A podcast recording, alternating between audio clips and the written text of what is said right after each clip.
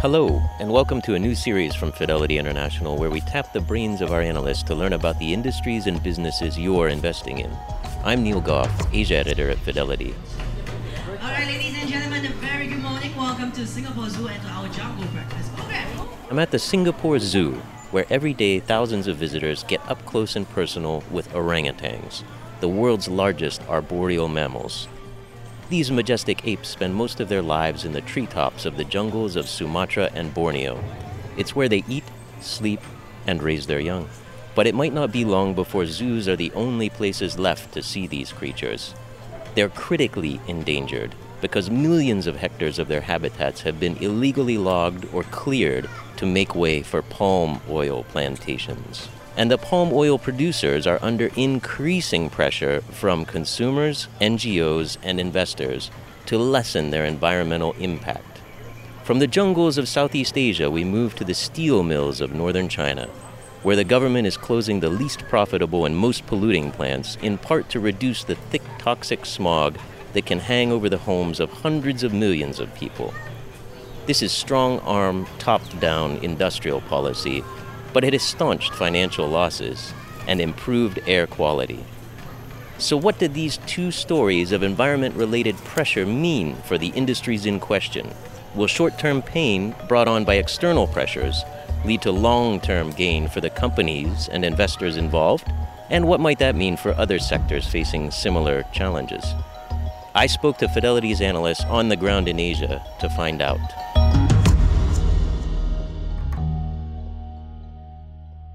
Joining me here today in Fidelity's Singapore offices in the heart of the Marina Bay Financial District are Forrest Schultz, an equity investment analyst who focuses on metals and mining across Asia, and Min Lin Lee, a research associate who covers equities, including palm oil producers, among other things.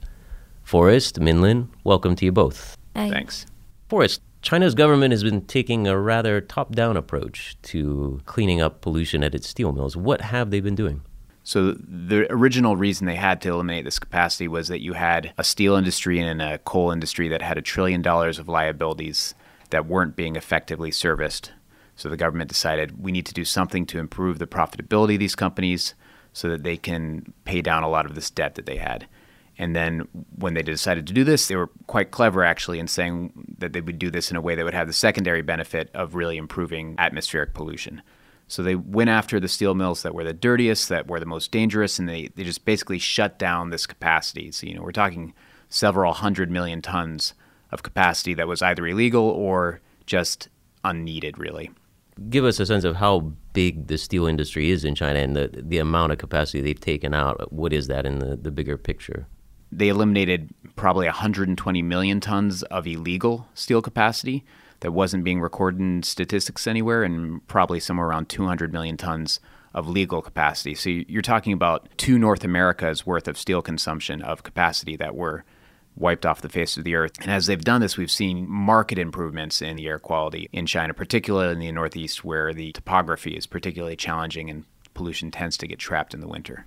Basically, a move of pretty epic proportions in terms of the scale and scope of things. Yeah, I mean, it just as the same as you saw, like the growth of the steel industry in China was probably something we've never seen, you know, in the history of the world. We've never seen a decapacity push as big as this anywhere else in the world either. Min Lin, uh, palm oil producers have also come under pressure from external parties, shall we say, to reduce their impact on the environment.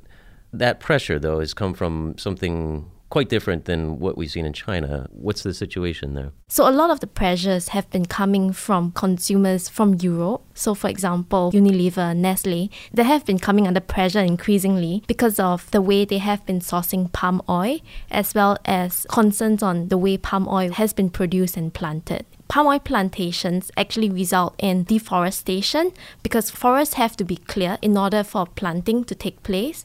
And actually is one of the key producing crop for Indonesia apart from timber and pulp for example And then also it also leads to the loss of biodiversity because it's known that when palm oil plantations replace forests, this results in the loss of flora and fauna. Including orangutans. Including orangutans, as well as the Asian elephants, the Sumatran tigers as well, are kind of lost as a result of palm oil plantations replacing forests. And then the pressure coming basically from buyers and users. Yeah, mainly from buyers at the end of the supply chain forests, the steel and the palm oil industries, then they're impacting on the environment in pretty different ways. But one way they both have a very visible impact on the environment is in terms of air quality specifically. Mm. You've been in northern China on a bad air day, or what some there might sure. call an apocalypse. Uh, can you paint the picture for us a little bit? Yeah, I tend to go to the the less touristy parts of China. As you know, a metal and mining analyst, I'm usually going to steel mill towns and aluminum smelters and coal mining towns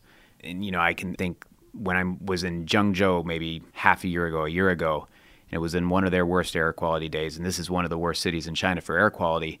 That as soon as we got off the train and left the station, you know, everyone's eyes were burning.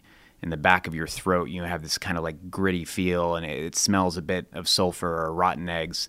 It, it's pretty pretty intense when, when, you keep in mind that this is a city of like nine, ten million people. We're, we're not talking about me wandering through the actual aluminum smelter. This is just walking through the city by the train station.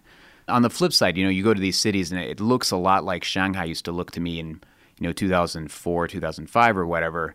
And there has been this on the flip side, incredible improvement in the quality of people's lives. Actually, on that same trip where I went to Zhengzhou, I was in a hotel in, I think, Tangshan, and there was a guy who he had kind of a bit odd Chinese. And I thought at first maybe he was making fun of my Chinese since my pronunciation isn't perfect either. But I realized that this guy was actually almost deaf. He was wearing this very high tech, you know, hearing aid. And I was thinking, man, when I came to China 17 years ago, a guy like this wouldn't have been engaged in the economy at all. He wouldn't be able to be a productive person because no one would have been able to afford this.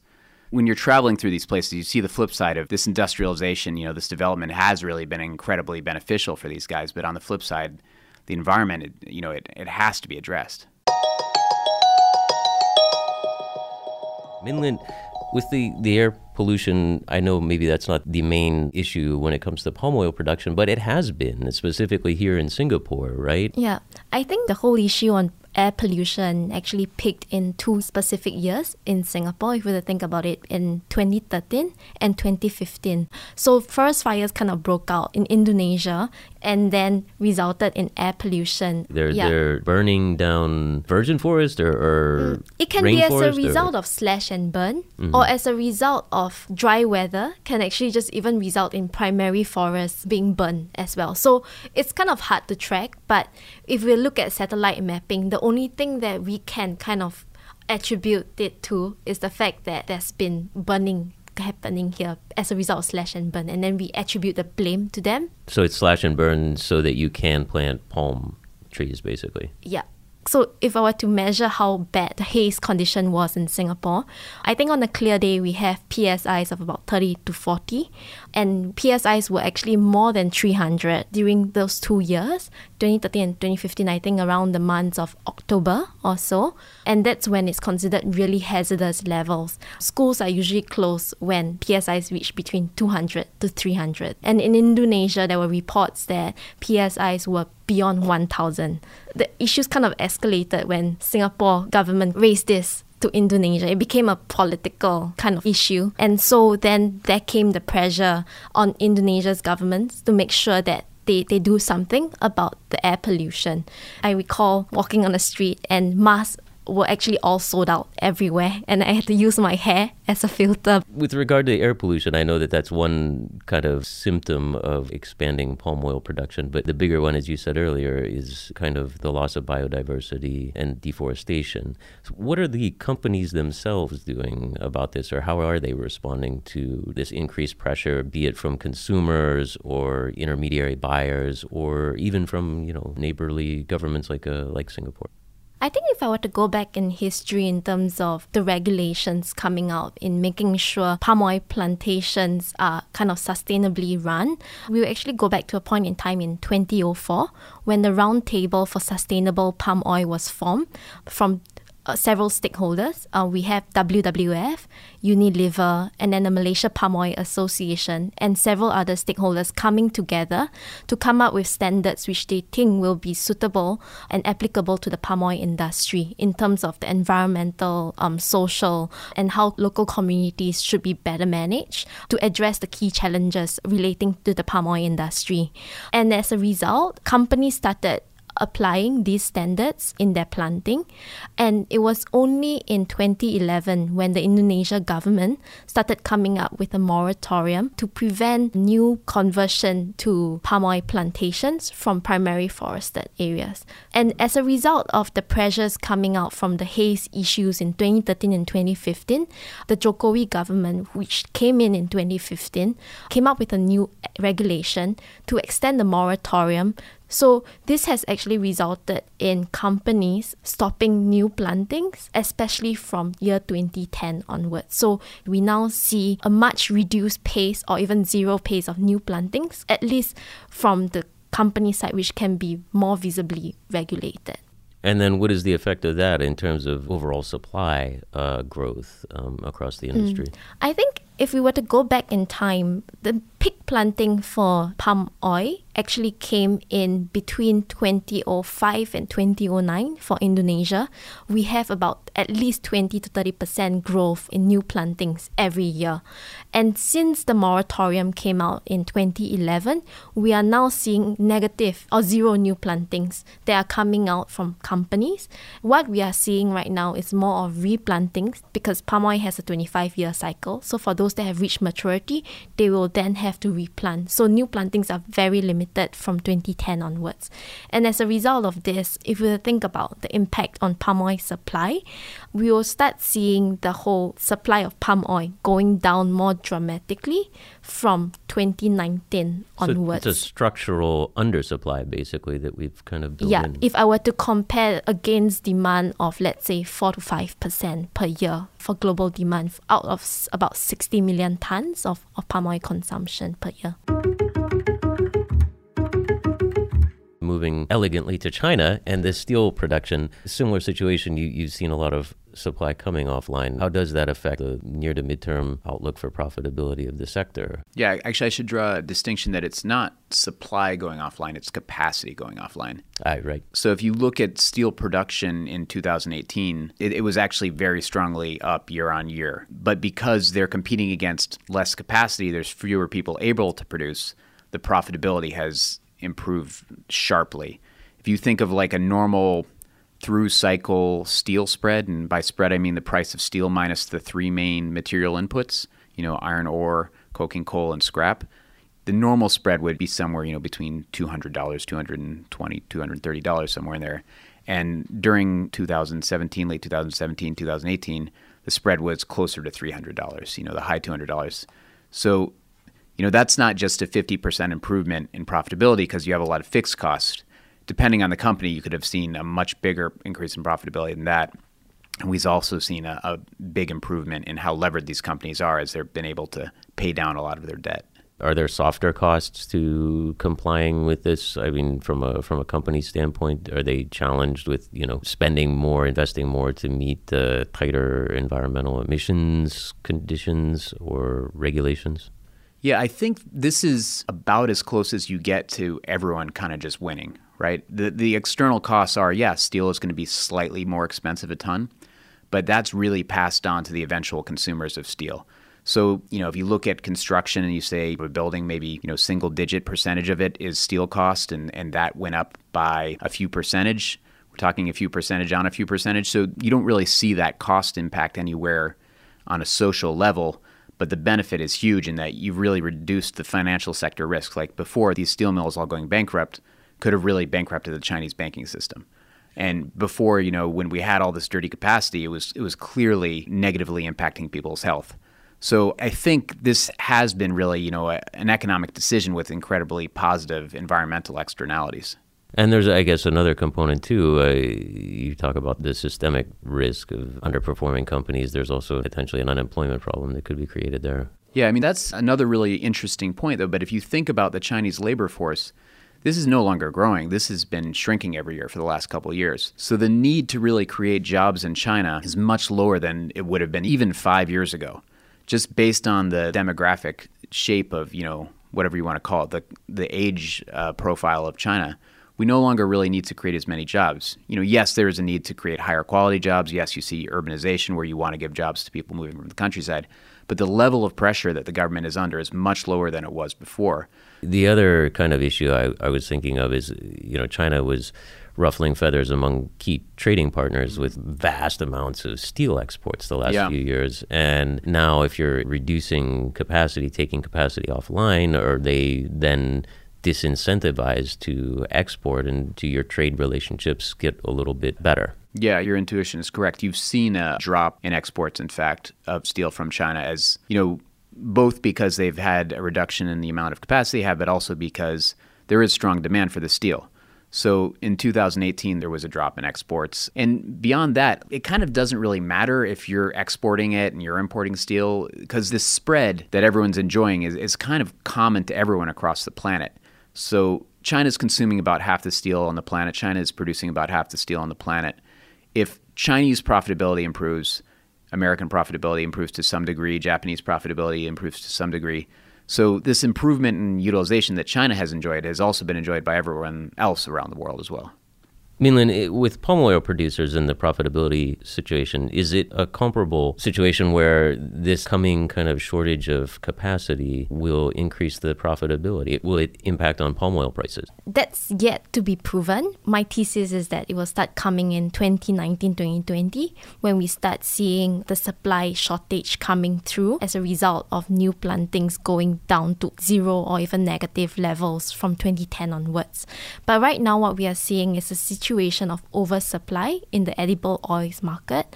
And one of the key drivers for palm oil prices is actually that of soybean oil, for example, because that's a key substitute for palm oil.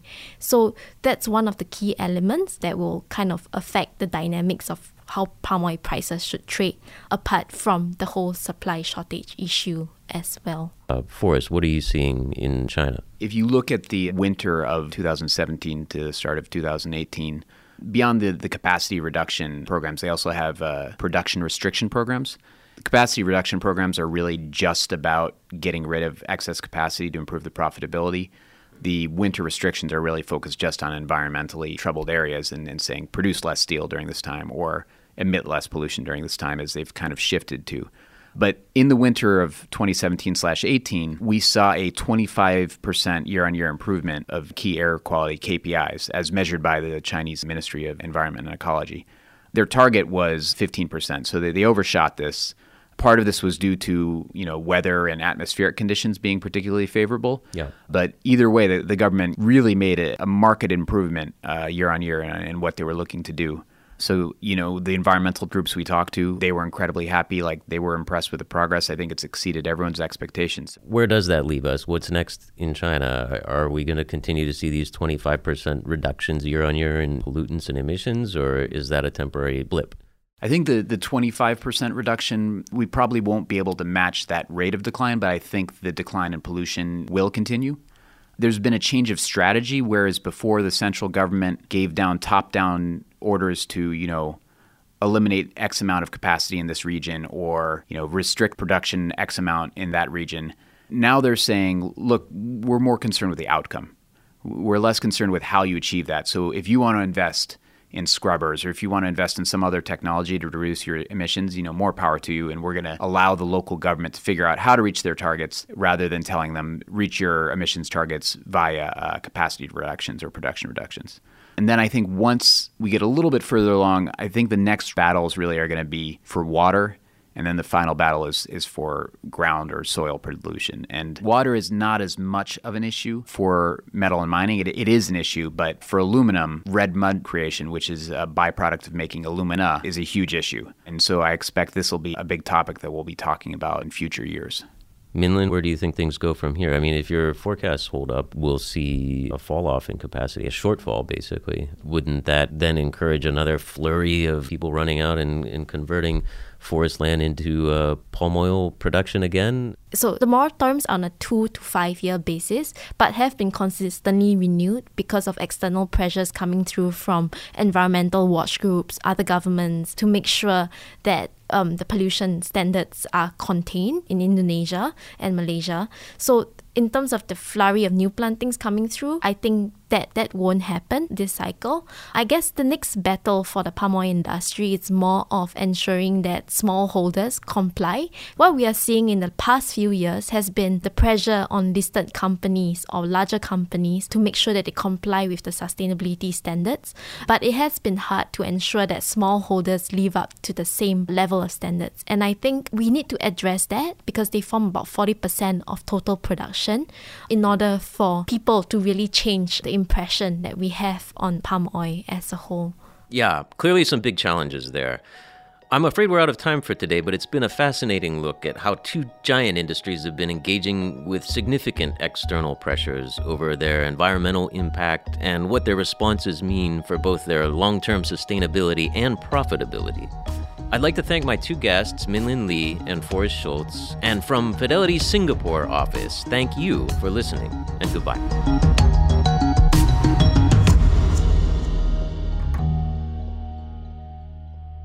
This podcast is for investment professionals only and should not be relied on by private investors. This podcast is provided for informational purposes only and is intended only for the person or entities to which it is sent. It must not be reproduced or circulated to any other party without prior permission of Fidelity. The value of investments can go down as well as up, so you may get back less than you invest. For other important legal notices, please see our website professionals.fidelity.co.uk forward slash about hyphen fidelity.